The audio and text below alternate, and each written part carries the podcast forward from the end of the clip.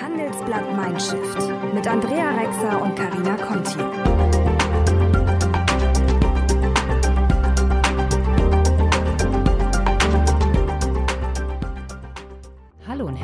Willkommen zur neuen Staffel von Handelsblatt Mindshift, dem Podcast über gute Führung und Diversity in einer neuen Arbeitswelt. Mein Name ist Karina Contio und ich bin Andrea Rexer. Zusammen sprechen wir jede Woche mit starken Persönlichkeiten, spannenden Regelbrechern und Querdenkern aus Politik und Wirtschaft, um aus deren Erfahrungen zu lernen. Wir glauben, dass die Arbeitswelt der Zukunft und damit auch das Leadership ein Umdenken braucht und eine Neubelegung der Tasten im Kopf, kurz einen Mindshift.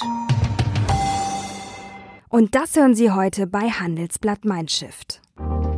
Ich glaube, die Leute müssen erkennen, wir wollen das Alpha-Tier sehen. Ob das der Verkaufsleiter, der Bereichsleiter oder der CEO, wir wollen sie sehen.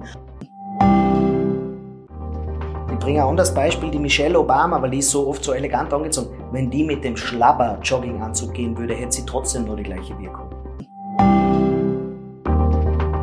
Vielleicht ein Tipp für alle, wenn du einen gewinnenden ersten Eindruck gewinnen willst, lächel unglaublich viel und zwar lächel mehr, als du glaubst, es wäre okay. Unser nächster Gast hatte wirklich eine wahnsinnige Energie. Stimmt's? Ja, der steht ständig unter Strom, wenn man ihn so erlebt. Und ähm, das muss er auch, weil er analysiert, was sein Gegenüber für eine Körpersprache hat und was das bedeutet. Genau, und mit uns hat er verschiedene Unternehmenslenker und auch Politiker auseinandergenommen, was ihre Körpersprache betrifft. Und was wir uns davon abschauen können. Oder auch nicht. Spannend fand ich, eine Regel, Karina. Das war, warte mal, wie man sein Kind dazu bringt, ein Zimmer aufzuräumen? Ja, die sogenannte NN-Regel. Und ich muss sagen, ich habe das seither bei uns zu Hause angewandt und nichts funktioniert besser als das. Aber es könnte auch sein, dass das im Arbeitsleben funktioniert, oder? Absolut. Und wie hört ihr gleich im Gespräch mit Stefan Werra.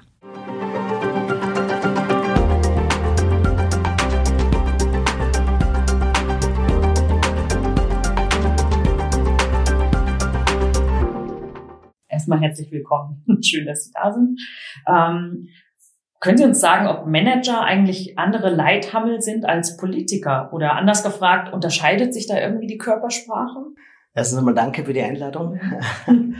Na, die haben, äh, im, Grunde gibt es ja nicht die Leithammel-Körpersprache oder die Körpersprache der Alpha-Tiere. Was die aber erfolgreicher gemacht haben, sie haben vielen, vielen Menschen signalisiert, ich gebe dir Sicherheit und ich helfe dir dabei, im Leben erfolgreicher zu sein.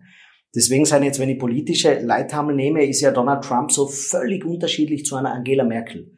Also wenn jetzt jemand meint, es gibt die Geheimnisse der Macht und, und die Gestik muss man nur machen, da kommt man ganz nach oben hin, stimmt überhaupt nicht. Sie haben nur eine bestimmte Zielgruppe, weil diese Zielgruppe sich denkt, die Angela Merkel gibt mir so viel Stabilität, dass ich in meinem Leben erfolgreich weiterkomme. Deswegen bin ich dafür, dass sie mein Alpha-Tier ist. Umgekehrt das gleiche, der Donald Trump, gibt es ganz viele Menschen, die sagen, das ist mein Alpha-Tier. Mhm. Und vielleicht das Interessante für jeden Unternehmensführer, ich beobachte das ganz genau, wenn es neue, wenn es Verschiebungen gibt. Es gibt jetzt gerade wieder in der deutschen Wirtschaft sehr viel Verschiebungen. Da machen viele Unternehmen einen dramatischen Fehler. Sie sind zu sehr auf auf die Vorstandsebene fokussiert, ja. Also, wer ist im Vorstand der, der uns am genehmsten ist oder der uns, dem Unternehmen am besten tut? Hey, das sind Unternehmen, die haben 50.000 Mitarbeiter. Was die alle vergessen oder die allermeisten vergessen ist, ich brauche einen, eine Integrationsfigur da oben, weil je mehr die Leute das Gefühl haben, mein Leithammel da oben, der ist für mich da und das macht mich stolz, in weitester Folge für den zu arbeiten, für seine Ideen zu arbeiten, das setzt so viele Energien frei. Ich denke jetzt, ein abnudeltes Beispiel, Entschuldigung, österreichisches Wort, ist der, ist der Steve Jobs. Der hat ja, wo die Leute ja für relativ wenig Bezahlung ähm, unbedingt dort arbeiten wollten. Ja, ähm, ein anderes Beispiel aus der jüngeren, jetzt muss man sagen, Geschichte ist der ist der Zetsche von Daimler. Ja, der ist einfach eine Integrationsfigur. Und aus meiner Sicht, es geht bis in die Politik rein, ja. Wir haben es jetzt in der EU gerade ähm, gesehen. Ich habe eine Analyse auf meinem YouTube-Kanal von der, von der Ursula von der Leyen. Wenn man nur mehr drauf schaut, dass im Gremium ganz oben der zum Zug kommt, der uns am genehmsten ist, der uns am meisten hilft, vergisst man, dass die eigentliche Arbeit unten passiert dass die eigentliche Arbeit jetzt beim Autohersteller sozusagen an der Front, beim Verkäufer des Autos an der Front passiert. Wie viel Energie bleibt auf der Straße liegen, wenn die da oben das Gefühl haben, das ist ein Pfeifen. Mit dem wollen wir eigentlich nichts zu tun haben. Das heißt, wir bräuchten eigentlich einen Chef Charismatiker statt einem Vorstandsvorsitzenden? Also wir brauchen jemanden, der natürlich schon das Geschäft versteht, ja. Ähm, jemanden, der weiß, wie die Sache in der Branche abläuft. Aber es muss tatsächlich das Bild nach außen sein. Ich bin jetzt sehr vorsichtig mit dem Wort charismatisch, mhm. weil es ein sehr beliebiges Wort ist. Und charismatisch heißt, er erfüllt meine Gefühlswünsche. Deswegen ist ja für manche der Donald Trump charismatisch und für manche, weiß ich nicht, die Ursula von der Leyen. Mhm. Wo andere wieder sagen, Gottes Willen, der Trump, wie kann der charismatisch sein? Ja, geht's einmal nach Texas. Mhm. Da ist der, da ist es direkt neben Dalai Lama sitzt der dort, ja. Und äh, deswegen bin ich vorsichtig mit dem Wort Charisma. Aber ja, es ist def definitiv so, wenn da oben eine Person ist, die mit ihrer Körpersprache, und jetzt haben wir einen wichtigen Punkt, signalisiert, ich habe euch verstanden. Ich habe eure Gefühle verstanden und tut sich der da oben viel leichter. Ich mache ganz ein konkretes Beispiel. Wenn man Donald Trump anschaut, aber nehmen wir einen typischen Wähler von Trump, ein LKW-Fahrer zum Beispiel, ja. Der sein Leben lang tut der LKW fahren. Und der liest, wie wir alle seit wenigen Jahren in den Zeitungen, Lkw-Fahrer braucht's bald nicht mehr. Die Lkws fahren autonom und wir finden das alle spannend. Ja, der Lkw-Fahrer nicht, weil der muss Kredite zahlen, seine Familie ernähren. Er weiß auch, vom Bildungsstand wird er die Karriere nicht mehr so leicht verändern können. Der bekommt unglaubliche Angst. Und Angst äußert sich bei Menschen sehr oft in Form von Aggressivität. Jetzt brauchen wir uns nur vorstellen, wie es in der LKW-Kneipe zugeht. Die hauen am Tisch, die brüllen herum, die schimpfen mit aggressiver Mimik gegen die Politik. Was hat der Donald Trump gemacht? Genau. Stellt sich auf die Bühne, haut mit aggressiver Mimik aufs Rednerpult, schimpft gegen die Politik und plötzlich haben die Leute das Gefühl, der versteht uns, der ist einer von uns. Und jetzt kommt was Absurdes, die wissen genauso, dass er inhaltlich oft falsch liegt. Mhm. Aber es ist für sie völlig irrelevant. Aber das heißt, als Chef muss ich meine Mitarbeiter imitieren in der Körpersprache. Ist das also, das, was Sie sagen? Äh, ich muss es ein wenig widerspiegeln. Konkretes Beispiel, der Mitarbeiter kommt her und sagt, Chef, das kann doch nicht sein, jedes Mal steht jemand auf meinem Parkplatz. Und der Chef sagt, ja, das ist ein Problem, das müssen wir uns mal anschauen. Der geht raus in die Kantine und sagt, mein Chef interessiert sich nicht für mich. Aber wenn es jetzt umgekehrt ist, ja Chef, äh, jemand parkt dauernd auf meinem Parkplatz und der Chef sagt, das kann nicht sein, da haben wir doch eigentliche Ordnung, das muss genau gemacht werden, hat der Mitarbeiter das Gefühl, der Chef schaut auf mich. Selbst wenn er nichts tut, unter uns gesagt. Aber er hat das Gefühl. Und jetzt jeder, nicht, dass man glaubt, das ist eine Schauspielerei oder so, das machen wir automatisch. Wenn das Kind vom Kindergarten nach Hause kommt und sagt, Mama, Mama, mir ist was passiert, sehr traurig. Was macht jede Mutter, jeder Vater? Die Augenbrauen in der Mitte zusammen, Mundwinkel nach unten, mhm. Kopf zur Seite und sagt, was ist denn passiert? Mhm.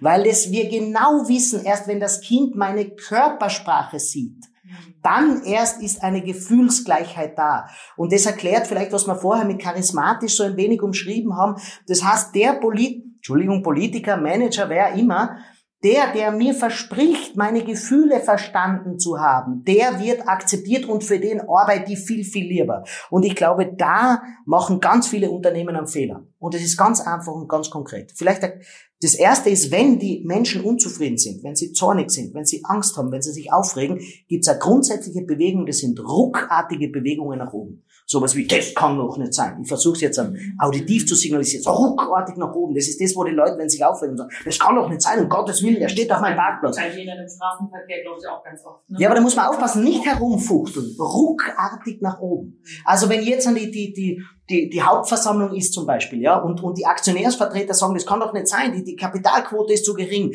und das ist doch ein Wahnsinn, jetzt steht der so und viele Aktionäre denken so.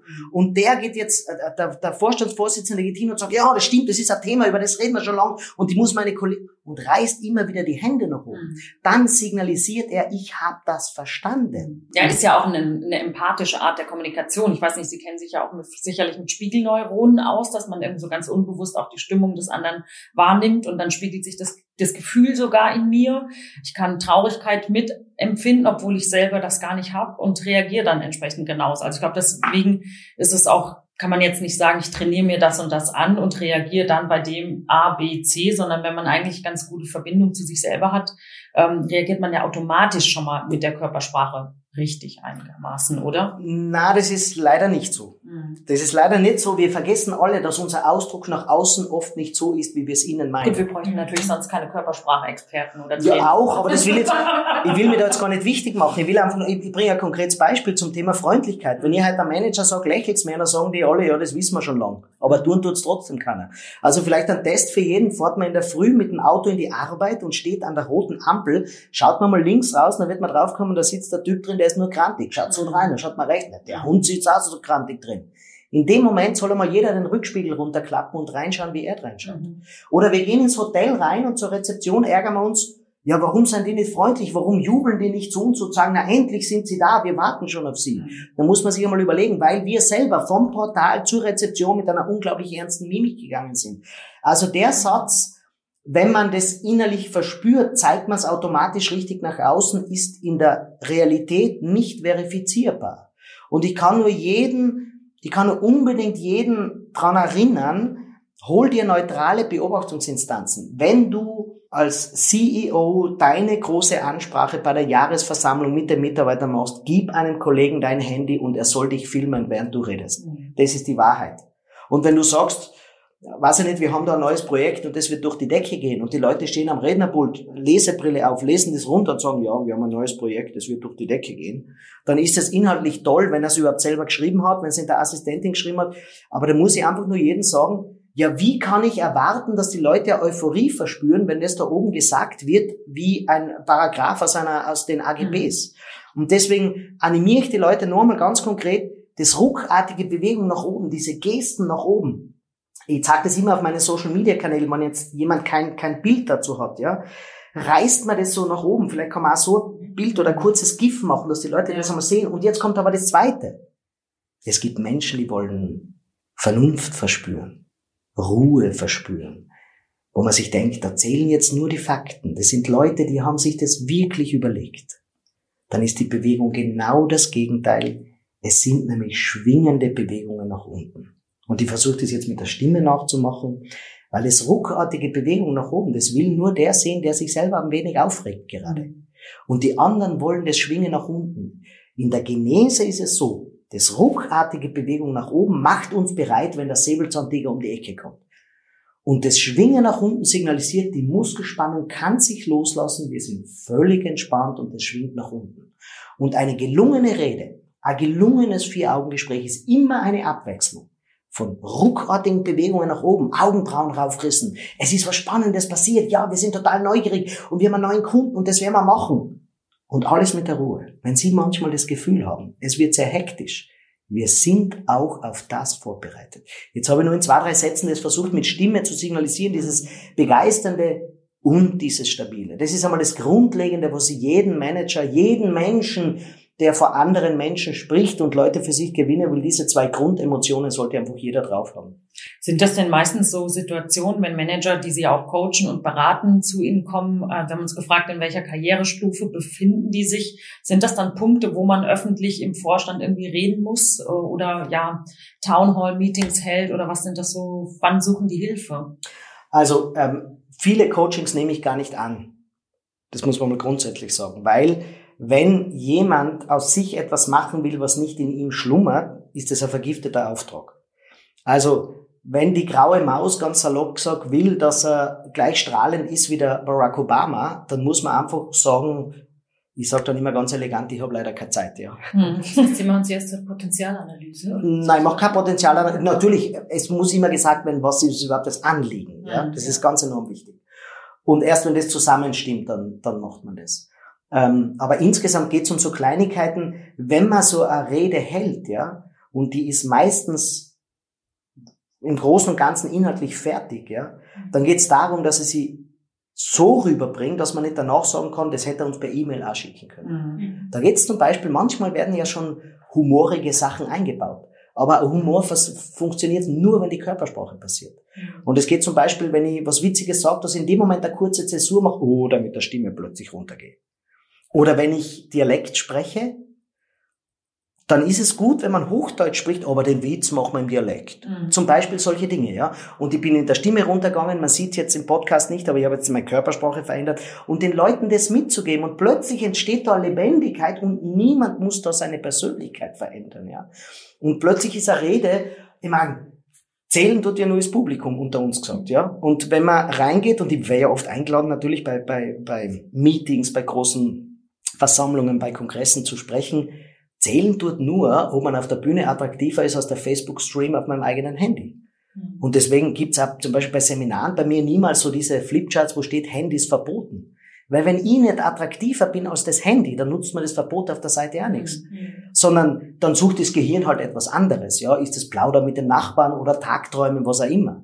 Es geht immer darum, wenn man die Leute schon zu sich holt, im Jahresmeeting oder im Montagmorgen-Schurfix, dann müssen sie einen Mehrwert haben, als dass man es mit der E-Mail schickt.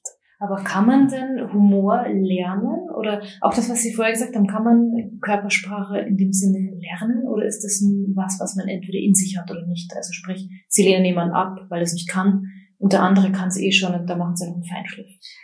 Also Körpersprache kann jeder, Gott sei Dank, ja. Ähm, wenn man den Aristoteles, der Aristoteles hat gesagt, ins Eidos kommt etwas nur über die Kinesis, heißt übersetzt, lebendig wirkt für uns nur etwas, wenn sich's bewegt. Also wenn sich's nicht mehr bewegt, wenn wir keine Körpersprache haben, dann ist Sendepause, ja. Aber es gibt ja auch Menschen, wenn ich jetzt so an äh, Asperger-Autisten denke, äh, die ganz andere wunderbare Fähigkeiten haben, äh, aber vielleicht Schwierigkeiten damit eben Körpersprache und Mimik zu erkennen das, da gibt's das, dass es eben schwierig ist. Also Asperger ist keine, Asperger, den Begriff gibt's nicht mehr, mhm. ähm, weil ich arbeite sehr viel mit Autisten und Autismus ist so schwer zu definieren, dass man das richtig genau genau und man muss auch aufpassen, dass man sagt, die, die haben dafür alle andere Fähigkeiten die größte Schwierigkeit ist nicht das Lesen der Körpersprache, was die Autisten haben, sondern die größte Schwierigkeit ist es wiederzugeben. Mhm. Deswegen in Unternehmen, wo die arbeiten, werden die oft als unsympathisch eingeschätzt. Und zwar genau, das ist sehr guter Punkt. Mhm. Es ist genau das, was wir gerade sprechen. Man redet mit dem Mitarbeiter was und sagt, du ahnst gar nicht, der Kunde hat zu mir gerade Folgendes gesagt. Und du sagst mit deiner toten Mimik, wirklich, was hat er gesagt? Und das passiert oft, ja, und das, und das passiert oft weil man keinen Ausdruck hat. Ja? Und mhm. ich mache es ganz konkret, wenn der Mitarbeiter zu dir kommt, der Kollege kommt und sagt, oh, der Kunde hat mir gerade was Spannendes gesagt. Das erste ist, heb ruckartig die Augenbrauen nach oben. Wirklich, was hat er denn gesagt? Mhm. Und damit verändert sich die Stimme, das denk nur an die Augenbrauen. Und jetzt bin ich beim Thema Humor, was wir noch nicht beantwortet haben. Na, Humor muss nicht jeder haben. Überhaupt nicht. Ähm, und immer zu glauben, man muss da irgendwelche Gags haben, stimmt gar nicht. Wir haben jetzt gerade nach dieser Frage haben wir jetzt zwei, dreimal schon gemeinsam gelacht. Man wird es im Podcast genau hören. Und es mhm. ist nie wirklich ein Witz passiert. Sondern wenn eine gewisse Lebendigkeit in der Sprache ist, dann ist jeder, man muss nicht lustig, ich wäre mit dem Wort lustig sehr vorsichtig, aber zumindest unterhaltsam. Mhm. Nur der Punkt ist, wenn ich halt einfach alles nur mal so rede und so spannend, deswegen unter uns sage, ist die Angela Merkel nicht wahnsinnig lustig. Mhm. Nicht? Wenn die mit ihrer, wenn die einmal mit ihrer, ich sage jetzt nur ein Beispiel, ja, wenn sie ihre Merkel-Raute hätte, und sie würde eine Rede nur beginnen, indem sie die Raute macht und dann an sich runterschaut auf die Raute und dann ins Publikum, würde der ganze Bundestag lachen. Wissen Sie, was ich meine? Und solche Dinge sage ich einfach den, einfach den Leuten, wo, wo nichts Dramatisches passiert. Zetsche, Beispiel Zetsche, wunderbar. Da ist die Übergabe gewesen von ihm als CEO zu seinem Nachfolger und der nimmt nur das Namensschild und schiebt es auf die andere Seite rüber. Und die Sache ist erledigt. Und er hat dafür mehr Presse bekommen wie für alle Worte. Und ich glaube, die Leute müssen erkennen, wir wollen das Alpha-Tier sehen. Ob das der Verkaufsleiter, der Bereichsleiter oder der CEO, wir wollen sie sehen. Aber sie müssen halt auch rechtfertigen, dass sie als Persona mehr liefern können als eine PowerPoint-Folie, die sie dann aufblenden. Und das, glaube ich, wird oft übersehen. In der mhm. Politik übrigens ganz das Gleiche. Ja, und was Sie auch sagten, es muss authentisch sein, es muss zu, zur Person passen. Also man kann sich nichts antrainieren, wo man sagt, äh, also ich hätte jetzt auch hier eine Frage stehen gehabt, mit der wir auch überlegt hatten anzufangen, ob ich mir jetzt von Donald Trump abgucke, irgendwie auf den Tisch zu hauen in einem Meeting äh, und rumzuschimpfen wie ein Rohrspatz. Also, was man sich von Donald Trump abschauen kann, und das ist in meinem Buch, beschreibe das ganz genau, es geht nicht um die Inhalte. Lasst euch nicht blenden, weil ihr den Donald Trump nicht mögt, liebe Leute.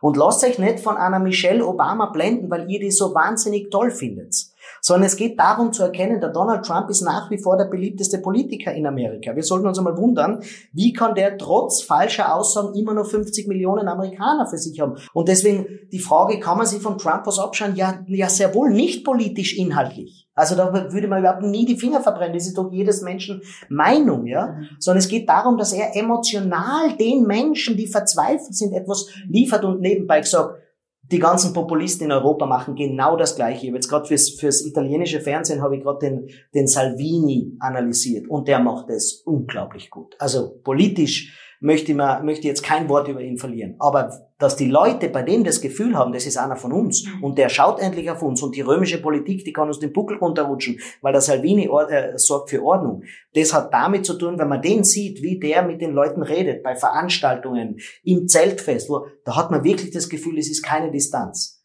Anders als manche Leute in der deutschen Bundespolitik. Dass man da, dass da manche Menschen das Gefühl haben, die sind da oben im Glaskäfig und haben mit unserem Leben nichts mehr zu tun hatte nichts mit dem, mit dem aktuellen Tun zu tun, sondern einfach geben Sie mir das Gefühl, für Sie da zu sein. Und es ist ja bei den Wirtschaftsbossen auch oft so, dass die Leute das Gefühl haben, die sind irgendwo oben in einem Glaskasten, ja. die haben nichts mit uns zu tun. Wenn Sie sich jetzt die ein paar Manager herausgreifen, die anschauen, zum Beispiel Kaspar Rohrstedt oder, oder vielleicht auch Max Zuckerberg, wie ist denn Ihr Eindruck von der Körpersprache? Gibt es da was, was man sich abschauen kann oder was man gerade vielleicht nicht machen sollte? Also jetzt fangen wir mal mit Max Zuckerberg an. Der Max Zuckerberg gibt's ja ist, ja. ist das ein Anti-Alpha-Tier eigentlich? So als also, softer Junge mit Hoodie und ja. ein T-Shirt und.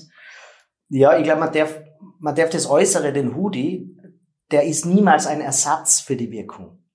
Ich bringe ein anderes Beispiel, die Michelle Obama, weil die ist so oft so elegant angezogen. Wenn die mit dem Schlabber Jogginganzug gehen würde, hätte sie trotzdem nur die gleiche Wirkung. Mhm. Das will ich jedem da draußen mitgeben. Wenn du glaubst, du lässt einen tollen Anzug schneidern, ein tolles Kostümchen schneidern, dass du damit Charisma gewonnen hast, kennt man das? Der Paul Watzlawick hat das erzählt, da, da steht jemand auf der Straße und sucht seinen Schlüssel, ja, und, und, und sucht einfach und sucht und Ding. Man kommt jemand vorbei und sagt, was, was suchst denn du da? Und, und sucht und, und, und sagt, ja, ich habe meinen Schlüssel verloren und beide suchen.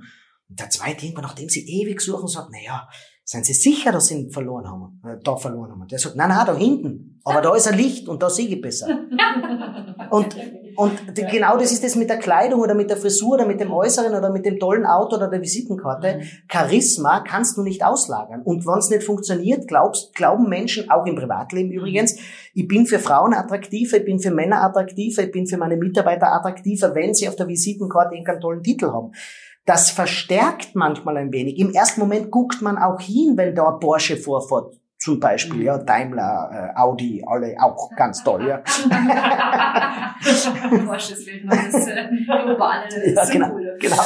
Ähm, aber es ist kein Ersatz dafür. Und deswegen war jetzt beim Hoodie, muss man einfach mhm. aufpassen, man ist kein jugendlicher Unternehmensführer, weil jetzt die Krawatte weckt und mein Hoodie weckt. Ich musste immer schmunzeln, wenn die Telekom oder Daimler sagt, haha, wir sind jetzt jugendlich und sind ganz keck und lassen die Krawatte mhm. weg. Entschuldigung, wir sind halt in einer YouTube-Generation. Ja, die sind auch mittlerweile schon 40, die YouTube, die YouTube schauen und du bist nicht mehr ein Revoluzer, wo die Krawatte weglässt. Genauso nicht, wenn man Hoodie. Aber jetzt komme ich zum Zuckerberg Anti Anti-Alpha-Tier. Was Zuckerberg macht, er, er macht es uns leicht, Verschwörungstheorien bei ihm zu sehen. Und zwar, wenn er spricht, er bewegt nahezu niemals seine Augenbrauen.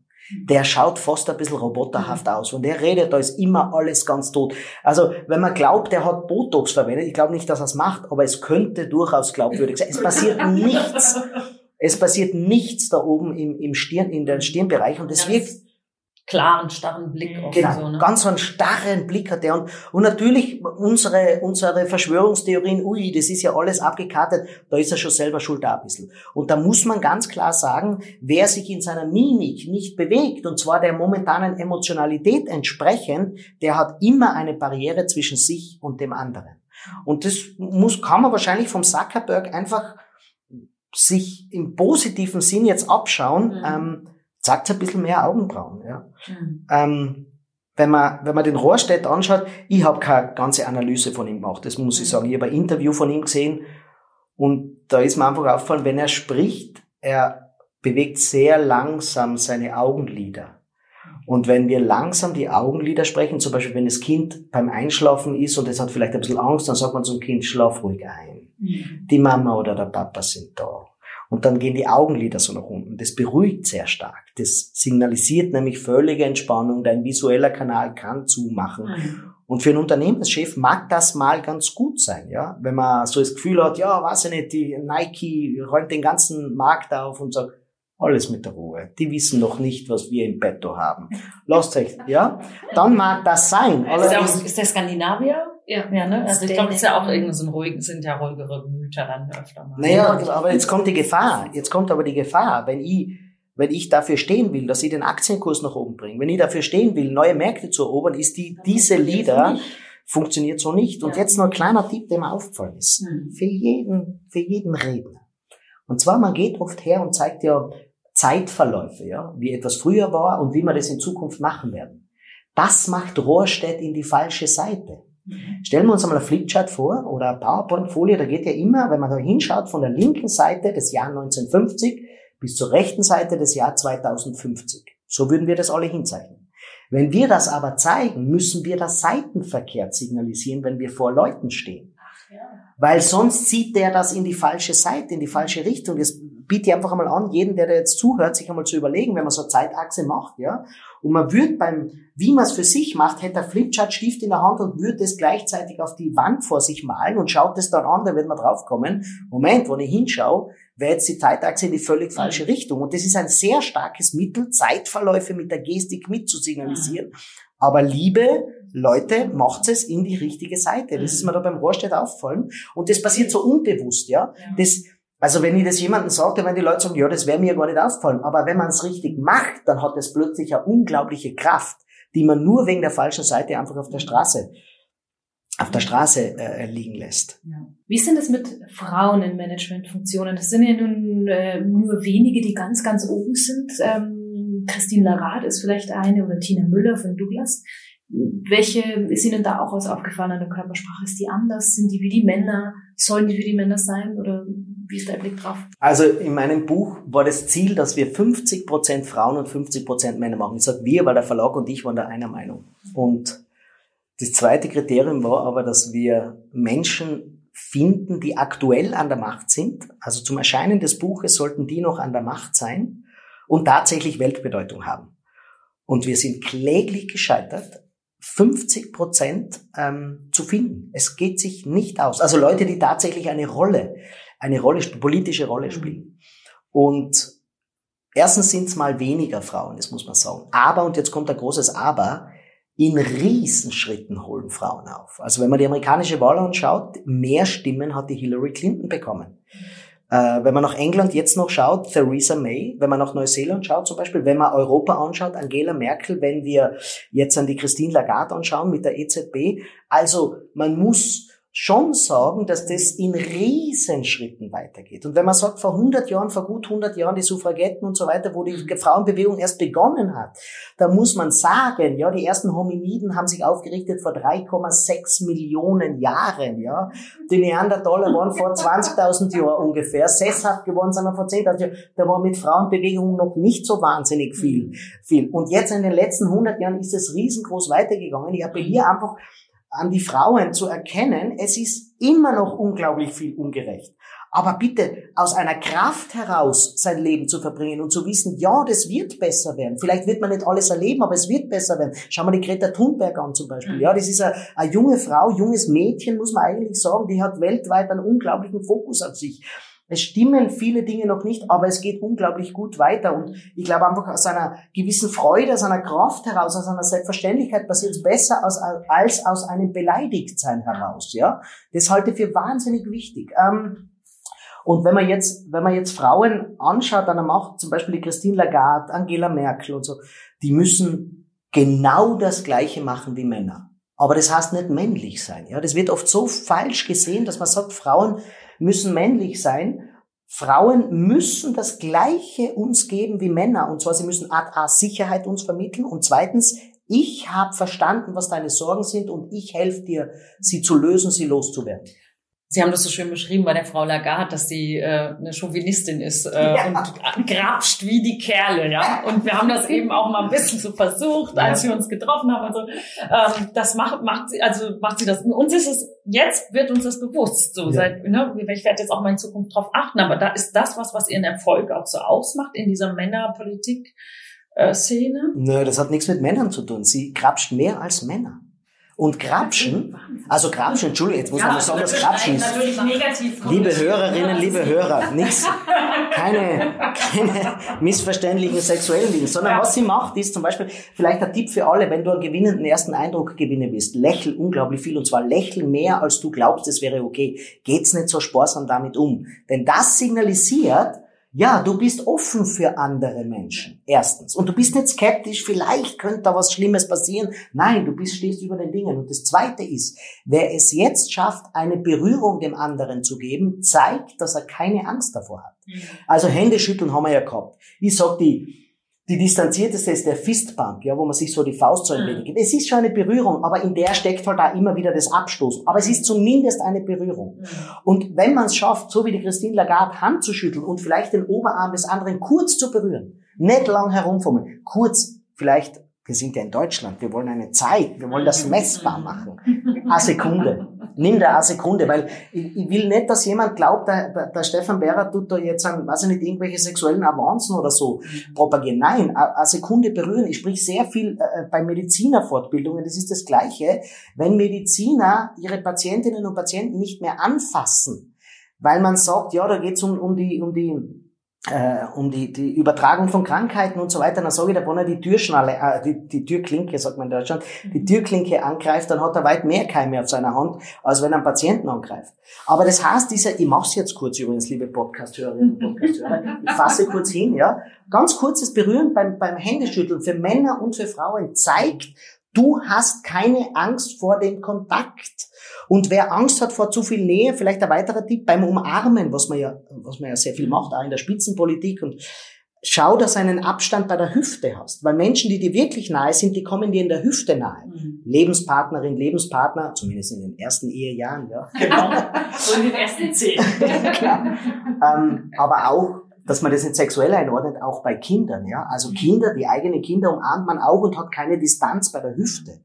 Ähm, und trotzdem ist die, ist die Berührung da. Und die, wenn man die Christine Lagarde anschaut, vielleicht hilft ihr auch ihr französisches Temperament, dieses Berühren, was auch der Jean-Claude Juncker übrigens hat. Ja, so mhm. diese keine Angst vor Berührungen, das signalisiert erstens mal, du kannst Vertrauen erzeugen, weil alle Säugetiere beginnen sich zu vertrauen, indem sie sich ähm, räumlich annähern und dann aneinander riechen, sich berühren und so weiter. Schau mal zwei Hunde an. Mhm. Je mehr Vertrauen, die wissen erst, wenn sie direkt ganz nah aneinander gerochen haben. Und wir Menschen sind auch Säugetiere. Wir dürfen nicht glauben, wenn ich wahnsinnig distanziert bin, dass ich den gleichen Kontakt herstellen kann wie jemand, der mit Berührungen gut umgehen kann. Mhm. Also und in der weiblichen, in der weiblichen ähm, Spitzenpolitik ist die Christine Lagarde sicher ein wunderbares Beispiel.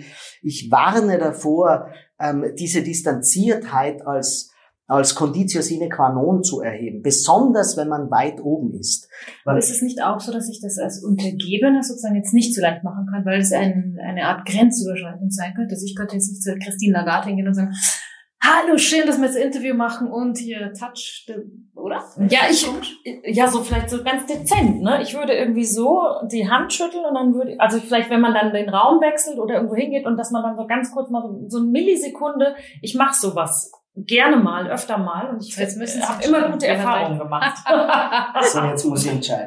Nein, das kann man, kann man ganz einfach erklären und zwar grundsätzlich ist es tatsächlich so, dass man hierarchisch nicht so einfach den oberen, den oberen berühren darf. Mhm. Allerdings, wer zu viel Devotheit da zeigt, ja, zum mhm. Beispiel, weiß ich nicht, der Knigge hat gesagt, der andere muss zuerst die Hand reichen, bevor man selber, ja. das sind so peinliche Situationen, weil der andere es vielleicht vergisst, ja weil der andere vielleicht gar nicht dran denkt, weil dem anderen gar nicht, und dann will man die Hand heben und weiß nicht und so. Wenn man sehr offen, sehr direkt hingeht und zum CEO als Verkaufsleiter sagt, es freut mich total, Ihnen endlich mal persönlich zu, zu begegnen und ich bin schon so lang auf, ich weiß nicht, die folge Ihnen so, so, so lang auf LinkedIn, schüttelt und, und reicht ihm dabei die Hand, dann wird er automatisch die Hand zurückgeben.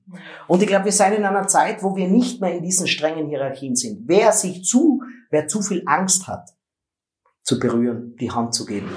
vielleicht mit einer zweiten Hand ähm, nochmal zu berühren, der zeigt sofort, dass er der untere ist. Und es soll nicht ein Rangkampf sein. Wir wollen ja nicht oben sein. Mhm. Aber ich muss mich nicht kleiner machen, als ich ohnehin schon bin. Und deswegen, Beispiel vielleicht, der Sebastian Kurz, ehemaliger österreichischer Bundeskanzler, hat das erste Mal den Jean-Claude Juncker getroffen. Und der Jean-Claude Juncker ist ja ein berüchtigter Küsser. Egal ob Männer oder Frauen, der Jean-Claude Juncker küsst. Machen wir mal keine Podcast-Folge. genau. Und der küsst links und rechts. Und, und der Sebastian Kurz kommt auf ihn zu, küsst ihn links, küsst ihn rechts und Ding. Und der Kurz war so überrascht, läuft knallrot an, das findet man noch auf YouTube, läuft knallrot an, steht stocksteif da und damit hat man ganz klar gesehen, der ist völlig an seine Grenzen gekommen. Er wurde sogar in, der Öst in den österreichischen Nachrichten dazu interviewt und sagt nur darauf, na ja, Küssen unter Männern ist nicht so meines. Aber damit hat er signalisiert, er war von dieser Situation völlig überfordert. Und das kann man, und deswegen habe ich im Buch geschrieben, das kann man sowohl als Frau wie auch als Mann machen, und wer Angst vor sexuellen Avancen hat, ja, sage ich gleich dazu, wer offensiv selber die Berührung am Oberarm macht und nach einer Sekunde wieder zurückzieht, hat so viel Dominanz gezeigt, dass er den, der vielleicht was Zwielichtiges wollte, sofort sofort in die Flucht geschlagen hat. Weil was sexuelle Avancen oft sind in Unternehmen, das ist ja oft eine hierarchische, mhm. eine hierarchische, weil er hat viel mehr Macht und sie getraut sich nicht und deswegen spürt er das und das Unterlegenheitsgefühl und sie zieht sich dann zurück und dann merkt er noch mehr, dass er mächtiger ist. Und das ist ein unglaublich unangenehme äh, Situationen, die man, die man da erlebt. Aber wie kommt man da gut raus? Also ist es, ich habe einmal irgendwo gelesen, ich weiß nicht, ob es von Ihnen war, dass man, wenn jetzt jemand einem im Hüftbereich zu nahe kommt, dass man sich zur Seite drehen kann. Ähm, so, ich habe zum Beispiel einen ähm, einen Arzt, da hole ich immer ein Rezept ab und das möchte ich natürlich gerne haben. Und bevor, ich, bevor er mir das in die Hand gibt, stellt er sich neben mich, legt seinen Arm um mich um die Schulter und hält mich fest. So hält mich so richtig in seinem Arm fest, bevor er mir das Rezept in die Hand gibt. Und das dauert so eine Minute. Und das denke ich mir so, wie komme ich hier raus, verdammt nochmal. Äh, da weiß ich, habe ich ja auch jetzt noch nicht so richtig die Lösung gefunden. Ich will ja das Rezept haben. Also, also in so einem Fall, das ist, das ist ein deutlicher Übergriff. Mhm. In so einem Fall, wenn es nicht gewünscht ist, wenn es nicht okay ist, wenn es nicht auf einer amikalen, also ich will jetzt nicht sagen, dass man niemals einen Menschen eine Minute umarmen darf, mhm. ja, aber wenn es von Ihnen nicht gewünscht ist, dann ist das ein Übergriff, der nicht zu dulden mhm. ist, ja. Ich kenne das von mir auch, ich werde dann gleich was dazu erzählen. Ähm, in dem Moment hilft immer Bewegung. Bewegung heißt, man glaubt ja immer, der kommt auf mich zu, gibt mir das Rezept, jetzt muss ich so stehen bleiben. Na, je flexibler sie sich bewegen, ja, und je flexibler sie mal aus der Tasche was rausholen. Ja, genau. Und beim letzten, der fängt mir an anzufummeln, hole das alte Rezept aus und sagt, Hans, ah. nicht einmal der Apotheker hat das lesen können von Ihnen, ja. genau. Also je mehr ich Variabilität habe, desto eleganter komme ich raus, weil ich will ja nicht jeden sofort von mir wegschupfen, weil ich, die Kollateralschäden sind viel stärker. Mhm. Aus meiner Erfahrung ist es so, ich bin, ich bin 46 Jahre, aber ich bin sehr klein, ja. Also die meisten werden es nicht wissen, ich bin 1,60 groß. Und jetzt muss man wissen, der durchschnittliche Mann im deutschsprachigen Raum ist 1,78. Die durchschnittliche Frau ist 1,68. Das heißt, ich bin deutlich kleiner als die durchschnittliche Frau in Deutschland. Und glauben Sie mir das, wenn man von Minderheiten spricht, ich weiß, um was es geht. Also jetzt nicht diese weiblich-männlich Situation, aber Dinge zum Beispiel öfter kontrolliert werden in der Deutschen Bahn, ob man das Ticket eh hat oder so, ja. An der Hotelrezeption nicht, ähm, also da wird sofort jemand anderer bevorzugt. Eine Autoverleihstation war ich und ich stehe in der Schlange und jemand anderer im Anzug und Ding sehr smarter Typ kommt her und sie ist da selber Studentin oder ich schätze mal so Anfang 20, sagt, ja, du hast eh Zeit, ich nimm den vorher vor, sagt sie so zu mir. Weil einfach die Einschätzung ist, der schaut jung aus, der ist klein und der andere ist groß und beeindruckend. Also ich will einfach so, ich, ich hätte alle Gründe beleidigt zu sein, mhm. ja. Ich warne davor, verbringt euer Leben nicht in Dauer beleidigt sein. Mhm. Weil die beurteilt nur, was sie sieht, wahnsinnig ungeschickt, jetzt bei der Autoverleihstation, wahnsinnig ungeschickt. Ich hätte eigentlich zu ihr sagen können, Schnucki, du könntest meine Tochter sein. habe ich aber nicht gemacht, ja, weil ich mir einfach denke, na, ich habe einfach, in dem Moment habe ich einfach, war ich ein bisschen perplex und ich habe es dann einfach über mich ergehen lassen. Aber es ist ein unangenehmes Gefühl. Aber ich verbringe jetzt nicht mein Leben damit, dauerbeleidigt zu sein. Und ich will das allen einfach mitgeben, sucht nicht Gründe, warum ihr vielleicht beleidigt sein könntet. Weil wahrscheinlich habt ihr recht. Aber wie lange seien wir denn am Planeten? Ich weiß nicht. Also wahrscheinlich maximal 80 Jahre, so im Schnitt ist ungefähr die Lebenserwartung davon. Liebe Hörerinnen und Hörer, haben es die Hälfte schon hinter sich. Ja? Und das ist nur im Optimalfall. Ja? Und wissen Sie, ja, es gibt schon Gründe, beleidigt zu sein. Und manche sind total gerechtfertigt. Aber ich denke mir halt, es vermindert so viel Lebensqualität. Wenn ich, und wenn ich nicht wegen mir beleidigt bin, dann suche ich mir über irgendeine andere Zielgruppe, die gerade beleidigt worden ist, und dann bin ich in Stellvertretung auch mal gleich mitbeleidigt. Und, und ich weiß nicht, das, das strahlt so viel Missmut in der Körpersprache aus und so viel, ich suche nur, wo gibt's irgendetwas, wo irgendwer benachteiligt worden ist. Bei meinen Live-Veranstaltungen und Vorträgen gebe ich den Leuten immer was mit. Und zwar, ich lasse auf der Metaebene was mitlaufen was ich erst am Schluss verrate. Und zwar, ich mache ganz viel Witze über Männer. Ich bin Mann, mache viel Witze über Männer. Ich mache viel Witze über kleine Männer, weil ich eben selber klein bin. Ich mache viel Witze über österreichische kleine Männer, weil ich Österreicher bin. Vielleicht haben Sie schon das gehört. Tiroler kleine Österreicher. Na, Tiroler mache ich ja. Na, aber ich mache dann auch Witze über Frauen zum Beispiel. Ja. Und ich frage dann immer so im Publikum, wenn ihr alles witzig gefunden habt, nur wenn es um eure Zielgruppe gegangen ist, keine Ahnung, ob das die Österreicher sind, ich mache auch Witze über Deutsche übrigens, ja. In dem Moment, wo du das Gefühl hast, nein, jetzt ist nicht mehr lustig, dann sage ich den Leuten, das habe ich so eingebaut, dass ihr lernt zu wissen, wirklich souverän bist du, wenn du erkennst, wenn es wirklich lustig ist, dann kann man auch über sich selber mal lachen und eine Gaude haben, wenn alle anderen über einen lachen. Aber eine Regel gibt's da immer, ja, und die sollte sich jeder hinter, Stampo, hinter die Ohren schreien, ich mache das auch, ich, ich lebe diese Regel und zwar, mach drei Witze über dich selber. Dann darfst du einen Witz über andere machen. Mhm. Dann machst du wieder drei Witze über dich selber, dann darfst du einen Witz über andere machen. Und das gilt jetzt, was, wenn man im Managementkreis immer Witze über die Leute am Fließband macht, dann findet es immer die eigene Selbsthilfegruppe im Vorstand wahnsinnig lustig. Aber die hat man sowieso schon auf seiner Seite gehabt. Wenn man als Männer immer Witze über Frauen macht, weil die nicht einpacken können und keinen Orientierungssinn hat, das findet nur die eigene Selbsthilfegruppe lustig. Und wenn man aus Frauen immer nur Witze macht, wie grobschlächtig und, und neandertalerisch die Männer sind, dann findet das nur die eigene Zielgruppe lustig. Und wir, wir, jetzt sage ich ein österreichisches Wort, wir zersprageln uns immer mehr. Das heißt, wir dividieren einander immer mehr auseinander. Und ich glaube, gewinnen tut man nur, ja, man darf ruhig einen Witz über andere machen, aber erst wenn die anderen wissen, dass man sich selber nicht ernster nimmt, als man die anderen nimmt. Sie haben vorher gerade gesagt, dass die Manager ähm, eine Krawatte ausziehen und dann glauben, sie sind jung oder sie sind modern und agil. Äh, nun ist es ja oft so, dass wir sagen, die Älteren verstehen die Jüngeren nicht, die jüngeren Manager sind ganz anders als die Alten. Beobachten Sie da auch einen Unterschied in der Körpersprache von den jungen Managern und von den alten? Oder ist das das Gleiche? Weil Körpersprache ist älter als alles andere. Ja, Körpersprache ist älter als alles andere. Die Körpersprache ist im Grunde, verändert sich nicht wahnsinnig schnell. Ja. Also das muss man über tausende Jahre sehen, dass da grundsätzlich was verändert, weil das ist die älteste Kommunikationsform. Äh, jeder, der einen Hund zu Hause hat, weiß das genau. Der Hund zeigt Unterlegenheitssignale ganz gleich wie wir Menschen. Und da sage ich jetzt einen Nebensatz zur Kultur auch, weil man immer glaubt, die Chinesen seien ganz anders, die Araber, wenn wir machen alle das Gleiche. Also wenn die sich verbeugen, zum Beispiel Ostasiaten, Japaner, Koreaner, Chinesen, wenn sie sich verbeugen, dann machen sie das sehr ausführlich. Wir tun das auch schauen Sie einfach am nächsten Tag, wenn Sie jemanden begrüßen, wir machen alle einen kleinen Nicker im Kopf. Ganz, ganz kleines Nicken machen wir. Das ist ein angedeutetes Unterwerfen. Und wenn man bei uns 100 Jahre zurückgeht, dann haben wir das auch noch gemacht. Da braucht nur die Queen uns besuchen und die Leute verbeugen sich alle. Mhm. Und ähm, das heißt, kulturell aber sind wir alle gleich. Wer als Manager in seinem Land eine gewinnende, respektvolle, und vielleicht auch eine dynamische Körpersprache hat, wird damit überall auf der Welt reüssieren, weil niemand verlangt, dass du beim ersten Besuch jede kulturelle äh, Usance schon richtig kennst. Wir erwarten doch auch nicht, wenn ein Inder zu uns kommt, dass er alles vom ersten Moment dann ganz genau mhm. weiß, sondern im Gegenteil, wir finden es interessant, wenn wir ihm was zeigen können und wenn er uns was zeigt, ja. Das ist das Erste. Und zum Thema Generationen, damit ist schon beantwortet, grundsätzlich ändert sich die Körpersprache natürlich nicht. Aber es hat immer schon ähm, kleine Veränderungen, zum Beispiel in der Amplitude und in der Frequenz gegeben. Das heißt, je älter wir werden, desto mehr verringert sich die Frequenz in der Körpersprache. Frequenz ist das Tempo. Und die Amplitude ist der Umfang der Bewegung. Je älter wir werden, desto mehr verringert sich das. Und das ist schon mal ein grundsätzlicher Unterschied. Also unabhängig vom Temperament. Wenn man ein kleines Kind hat, das bewegt sich wahnsinnig schnell und bewegt sich, die können an den Zehen lutschen, ja.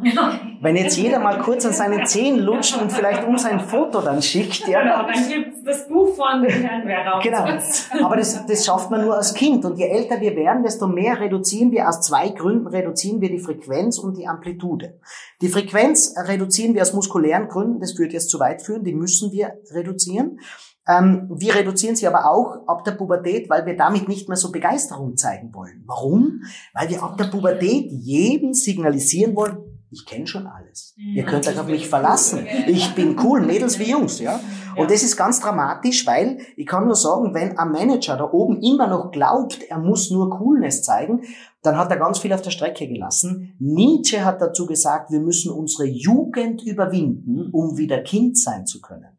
Und wenn da oben ein Manager, äh, weiß ich nicht, es gibt eine neue, neue äh, Produktionsanlage und der hat eine kindliche Freude damit, dann strahlt der das so aus nach unten, dass es für die anderen unten nicht peinlich ist zu sagen, ich stehe auf mein Unternehmen und ich freue mich. Aber wenn da oben so eine Abgeklärtheit ist, ja, die keinerlei Emotionalität zulässt. Kennen Sie die Videos von dem Steve Ballmer, der Microsoft Ja. äh, Ja. Der Ja. rastet ja richtig auf der Bühne aus. Ne? Der freut sich, der reißt die Arme hoch, der sagt yeah, yeah, yeah, yeah und jubelt so richtig, der geht so dermaßen ab. Wobei ich ja nicht weiß, ob das nicht inszeniert ist. Und zwar, das ist immer dann, wenn jemand beim, im Wirtshaus sitzt Mhm. und immer so ist, Giovanni Trapattoni zum Beispiel, ja, den kennt man ja noch, ja, der ist so, der ist einfach laut und Ding und er hat es bei der Pressekonferenz auch gemacht und damit war es glaubwürdig. Beim Steve Ballmer habe ich manchmal ein bisschen das Gefühl, es ist ein bisschen um etwas zu. Übergecoacht. Ich habe das zweite noch nicht beantwortet, das ist die Amplitude. Nämlich der Umfang der Bewegung reduziert sich dramatisch, denkt man an Helmut Schmidt. Der ehemalige deutsche Bundeskanzler war am Schluss ganz langsam, sehr niederfrequent und ganz kleine Bewegungen hat er nochmal gemacht. Also wenn der ein Interview gegeben hat, bevor er die Antwort gegeben hat, hat er sich zuerst einmal eine Zigarette angezündet und hat langsam beantwortet. Das signalisiert uns Alter und damit auch Weisheit. Wenn man so einen 70, 80, 90-jährigen Mann oder Frau denken, niederfrequent, langsam und auch geringere Bewegung. Allein aus dem unterscheidet sich schon das Alte und das Junge. Und es gibt aber auch verschiedene Zielgruppen. Es gibt Mitarbeiter, die das junge, aufgeregte nicht so wollen. Die werden sich beim Alten einfach wohler fühlen.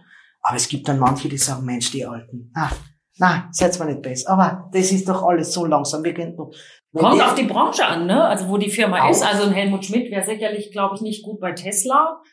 äh, oder bei, weiß ich nicht, was ist ein deutsches gutes Start-up, ähm, Zalando, wo man Ja. viel wachsen will Ja. oder so und Ja. wirklich viel Energie braucht. Und äh, das wäre ja dann irgendwie pro. Äh, Völlig richtig. Ich sprich da immer so auf so Start-up-Kongressen und so weiter. Mhm. Wenn der Start-Upper nicht signalisiert zwei Dinge, Vertrauen, ich gebe dir dein Geld zurück, wenn da Business Angels sind zum Beispiel, ja, und aber Dynamik. Wir sind gut dabei zu wachsen. Wenn der das körpersprachlich nicht signalisiert, erzielt er keine Glaubwürdigkeit. Und das ist unabhängig vom Produkt selber. Und das heißt nur mal, das Produkt selber ist wahnsinnig wichtig. Der Inhalt ist immer wahnsinnig wichtig. Aber die Leute hören erst zu, nachdem sie emotional verspürt haben, der verspricht das, was sie will. Aber kann man Leute damit manipulieren? Ich habe einmal Mhm. gehört, dass Sie erzählt haben, wie, wie ehemaliger Kanzler Kurz so ganz langsam, also eigentlich viel zu niedrigfrequent für sein Alter agiert. Macht er das bewusst sozusagen, um die Leute zu manipulieren? Also ich bin gar nicht zu jung, ich habe Erfahrung, ich weiß, wo es lang geht.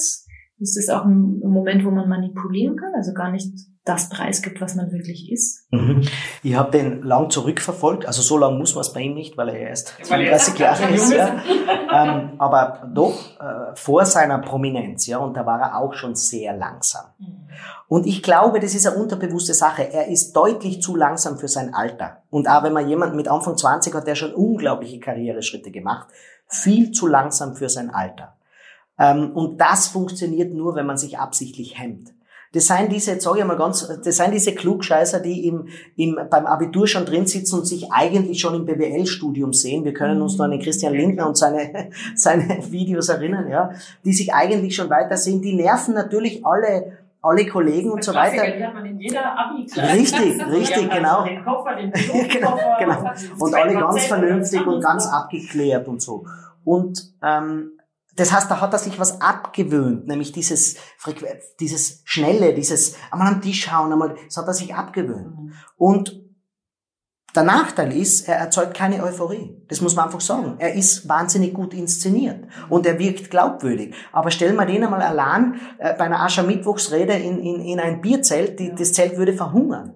Und da fehlt ihm einfach die Frequenz. Also man darf den Sebastian Kurz nicht so nach oben loben und glauben, um Gottes Willen, wie toll und so weiter. Na, seine Zielgruppe ist wahnsinnig eng. Und die hat in Österreich vor allem deswegen gut funktioniert, weil HC Strache der, das, ähm, der damalige Chef der FPÖ, Pendant zur AfD, Rechtspopulisten, unglaublich hochfrequent war. Der hat genau die Angefressenen, die Aufgeregten hat der abgeholt. Und Sebastian Kurz hat den Österreichern die Vernunft haben wollten, die hat er wahnsinnig gut abgeholt.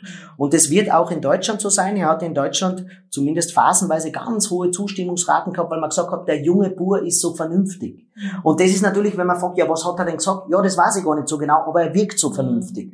Und da merkt man schon einfach, wir wollen einfach nur, und zwar evolutionär begründet, dass der da oben mir das verspricht, die Sicherheit und die Lösung meiner Probleme. Sobald er uns das versprochen hat, kümmern wir uns um Inhalte nicht mehr. Wir wissen erstaunlich wenig über Barack Obama, was der inhaltlich gemacht hat. Wir wissen erstaunlich wenig, was der Trump eigentlich macht. Wir wissen Obama fast nicht. Viel mehr Kriege als ähm, Bush. Trotzdem ist er in Deutschland zumindest unglaublich populär und, und Charismatiker und alle fallen so in, in den Candy Storm, wenn irgendwie er ein Bild postet mit seiner Michelle und so. Aber wenn man, ne, das ist halt getrennt voneinander. Das, das gefällt mir jetzt, dass Sie das sagen, weil ich immer sagen muss, das hat nichts mit Bildungsstand zu Mhm. tun, ja. Ob ich jetzt Bildungsbürgertum bin oder nicht, ob ich eine hohe Bildung habe oder nicht, zuerst kommt immer die Emotion. Und das Absurde ist, ich spreche ja viel auf Universitäten und ich habe auf der, auf der ähm, Uni in Basel gesprochen und dann hat jemand gesagt, dieses ganze Körpersprache ist ja nur Sugarcoating, also nur so ein Zuckerstreusel drüber. Und da muss man einfach sagen, wie falsch kann man nur liegen. Ich muss zuerst die Leute, ich muss ihnen auch im rationalen Sinne, ich muss ihnen das Gefühl geben, ich bin sehr rational. Man muss ihnen das Gefühl geben, ich fuchtel nicht herum, ich bin völlig, und das ist genauso eine Emotion, muss man dazu sagen. Und das können manche Menschen. Helmut Schmidt war so einer. Am Schluss hat er uns einfach vermittelt, dass er weiße Sätze sagt. Wenn man die Sätze vom Helmut Schmidt, die er am Schluss in den letzten Lebensjahren gesagt hat, aufschreiben würde, würde man sagen, auf Österreich sagt man no na. Also das sind so Stehsätze, die inhaltlich nicht wahnsinnig schwer sind. Aber gefühlsmäßig hat er Deutschland so viel Sicherheit und so viel Gefühl von Seniorität gegeben, dass es einfach ein Wohlgefühl war. Und ich glaube, man muss einfach dazu stehen. Super. Haben wir so eine klassische Abschlussfrage? Haben wir die nicht vorbereitet, ne? Warte, warte. Ein paar Sachen haben wir noch nicht gestellt. Ja, aber was mich tatsächlich wirklich inter interessiert, sind äh, zwei Sachen noch. Also einmal gibt es ja durch die Digitalisierung immer mehr äh, virtuell geführte Teams, die überall auf dem Planeten verteilt sind, wo ich, ähm, weiß ich nicht, Telefonkonferenzen und sowas mache. Wenn ich jetzt da der Chef oder die Chefin bin, fehlt mir ein Kanal für meine Körpersprache. Ist das, wie geht man damit um? Ist das ein Problem? Ähm, das weiß man schon lange, dass, dass diese Globalisierung, wo man dann sich überlegt, man tut die ganze Zentrale, was man kauft ein paar Unternehmen zusammen und die Zentrale ist nur an einem Ort und die Kommunikation basiert über Telefonkonferenzen, Videokonferenzen, E-Mail und so weiter. Und in manchen Bereichen muss man sagen, funktioniert wunderbar. Und zwar immer dann, wenn es um das reine Austausch von Informationen geht. Um Zahlen, um Termine, um ja, Produktionszahlen und so weiter. Sobald es zum Beispiel darum geht, kreativ zu sein, versuchen Sie einmal, auf einer Telefonkonferenz kreativ zu sein. Versuchen Sie mal, auf einer Videokonferenz kreativ zu sein. Sie werden kläglich scheitern. Es wird nicht funktionieren. Und vielleicht ein kleiner Tipp noch. Jeder Chef, der glaubt, wir lassen jetzt das Montagsmorgen-Meeting aus oder das Monatsmeeting oder Quartalsmeeting weg, weil da sparen wir uns ein paar Reisekosten, denen gebe ich nur das Haus um mal zu überlegen, wenn die Telefonkonferenz ist, zwölf Leute hängen drin, sich zu überlegen, was machen denn die elf, die gerade nicht lesen. Die haben alle das Mikrofon abgeschalten und tippen ihre E-Mails vor. Ja und schlafen irgendwo weg, weil das Gehirn es nicht schafft, wenn da mit jemand unglaublich bildhaft spricht, dass man zuhört. Der Podcast genauso, warum wir so viele Beispiele, so viele Bilder erzeugt haben, ist, weil es einfach, wenn wir, wenn wir fürs Auditive nicht Bilder erzeugen, der Mensch ist wahnsinnig visuell, dann passiert im Kopf nichts und die Leute schalten weg. Sie haben noch nicht weggeschaltet. Wäre das also auch quasi ein Tipp für unsere nächsten? Wir sind ja jetzt äh, bei der zweiten Staffel. Äh, dass wir Bilder mehr erzeugen, um die Hörer auch länger dabei zu behalten? Unbedingt. Ist Sie brauchen unbedingt ein Erfolgsrezept? Und auch die Fragen, die Bilder erzeugen, die Praxisbeispiele sind. Wenn Ja. ich von LKW-Fahrer vorher gesprochen habe, Ja. geht bei jedem sofort, ah ja, genau, stimmt, wenn ich sage, das Kind kommt vom Kindergarten nach Hause, Ja. weiß jeder sofort, was los ist. Mhm. Und das sind so Bilder, die erzeugt man ist. Wenn ich beim Mark Zuckerberg sage, das ist ein Roboter, weiß jeder genau, ah ja, so schaut der wirklich Mhm. aus.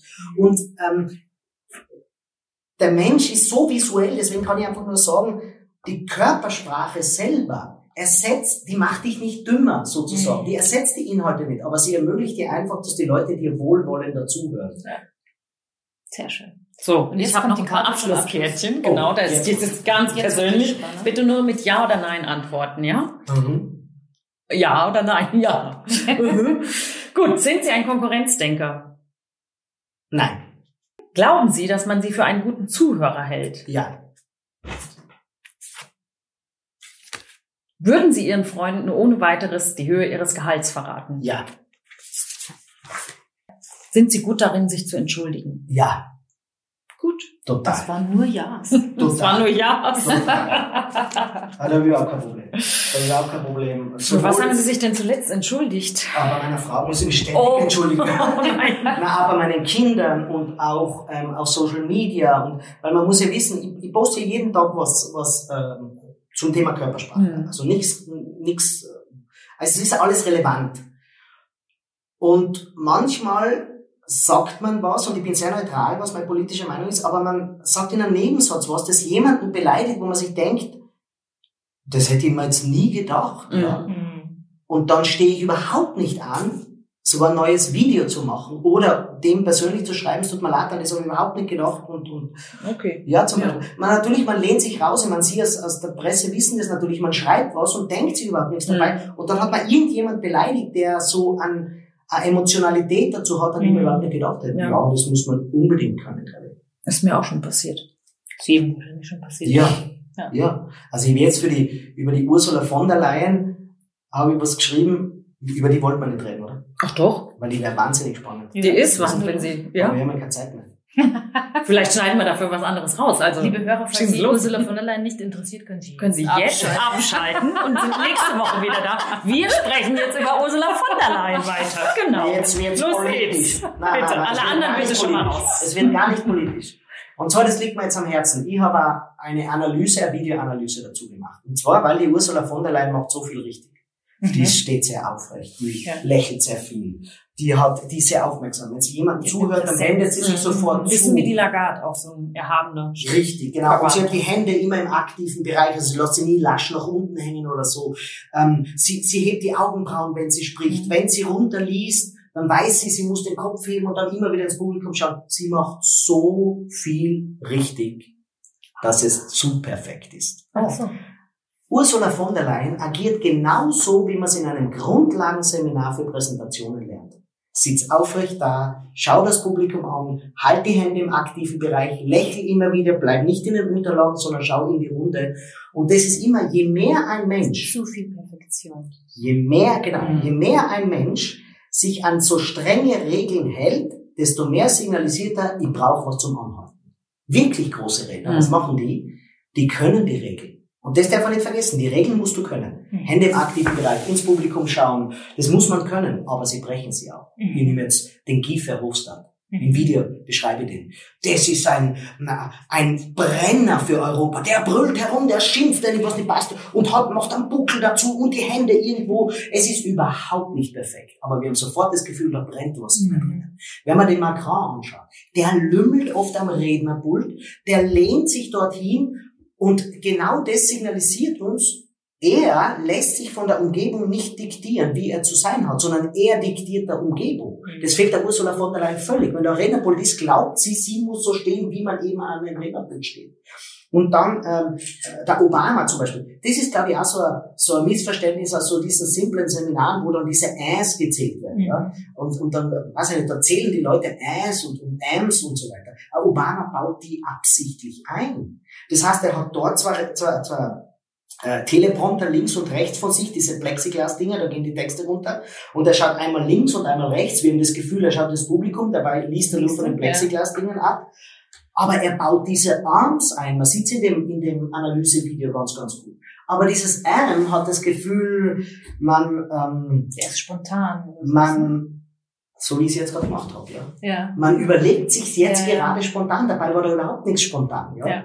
Ähm, und ich glaube, ich gebe das einfach jedem mit, dass er, dass er nicht zu sehr sich an die Regeln hält. Ich muss sie einmal können und dann muss er sie brechen. Und im Showbereich ist es der Thomas Gottschalk. Ja. Der lehnt breitbeinig da, ähm, äh, fasst Männer und Frauen links und rechts von sich an, dreht sich vom Publikum. Küsse. Der ist wirklich auch Genau. ein bisschen Grabschi, so, ne? Ja, aber Mhm. wenn wir nur Umfragen fragen, äh, Umfragen anschauen, wie er noch aktiv war, er war im ganzen deutschsprachigen Raum uneinholbar, weil die Leute das Gefühl haben, der ist authentisch. Ja.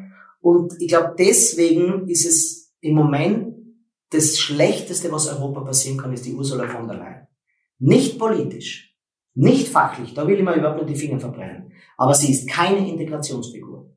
Wenn bei uns ein amerikanischer Ex-Präsident kommen muss, dass wir auf die Straße gehen und jubeln, dass der bei uns da ist, aber in Europa keinen haben, wo jedes Land zufrieden wäre und happy wäre, heute besucht sie uns, heute kommt sie endlich bei uns vorbei. Solange wir das nicht haben, ein Alpha-Tier, was uns alle, oder den Großteil zumindest, wo wir das Gefühl haben, heute kommt sie zu uns, wir sind stolz drauf, werden wir keine Einigkeit in Europa in Wer Europa wäre denn nach den Kriterien dann der richtige Kandidat gewesen? Das ist eine schwere Frage, damit habe ich mich jetzt nicht beschäftigt. Und Aber anders gefragt, das klingt doch sehr, sehr behebbar, weil wenn sie jetzt diese neue Regel kennt, nämlich dass sie die Regeln brechen muss, dann kann sie doch ganz leicht einbauen und dann ist alles gut, oder? Das Ich- heißt, sie macht ein paar Äs und Ös oder steht mal so Hm. da, mal so Ja. und schon ist alles gut. ja, so einfach, das, wenn das so einfach wäre, dann wären wir wieder bei den Regeln zum Anhalten, ja. Ja, genau. Das können eben nur die großen Redner, die tatsächlich die Regeln können und dann über den Regeln stehen. Wenn man wieder neue Regeln einbauen muss, Mhm. dann ist es wieder ein Mensch, der sich anhalten muss. Wir brauchen also Selbstverständlichkeit, wie sie der Obama hat, ja. Mhm. Wir brauchen also Selbstverständlichkeit, jetzt machen wir politisch zu ihm stehen, wie man will, wie der Macron das hat. Und nur einmal, weil jetzt werden sich viele über Obama und über Macron aufregen, es geht nicht um die Inhalte, es geht einfach darum, Mhm. die wissen einfach, dass man mit jungen Menschen anders reden muss, als mit, mit, mit, mit dem Vorstand von Citroën und Peugeot zum Beispiel. Ja. Und solange wir das nicht haben, ja, werden uns werden wir keine Einigkeit erzielen und die Popu- Populisten aller Boris Johnson, ja, die werden dann viel mehr Leute für sich gewinnen, weil die einfach das Gefühl vermitteln, das ist kein schnöder Politiker, sondern das ist einer von uns. Und da hat sich der So wie der Kreis, Trump das ja auch. wie der Trump das auch macht. Und ich halte es für ganz bedenklich, wenn man das immer rechts und links außen den Populisten einfach überlassen. Mhm. Ich glaube, die Leute in der Mitte müssen doch endlich einmal ähm, jemanden nach oben lassen, der eine gewisse äh, Volkskörpersprache unter Anführungszeichen einfach signalisiert, ohne Angst zu haben, irgendeine Bewegung könnte unpopulär sein. Mhm. Und da schließt sich der Kreis wieder zum Anfang, den wir eigentlich gesagt haben, wie Unternehmen braucht da die Politik oben jemanden, wo wir das Gefühl haben, ja, das ist wirklich mein Vertreter jetzt oben. Wunderbar. Ganz, ganz herzlichen Dank. Danke.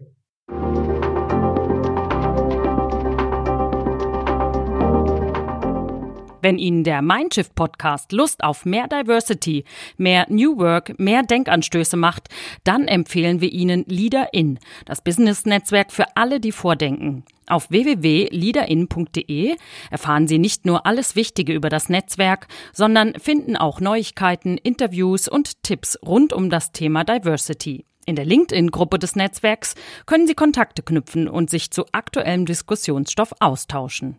Nächste Woche sprechen wir dann mit Wiebke Ankersen und Christian Berg von der Albright Stiftung darüber, warum sie Frauen zählen.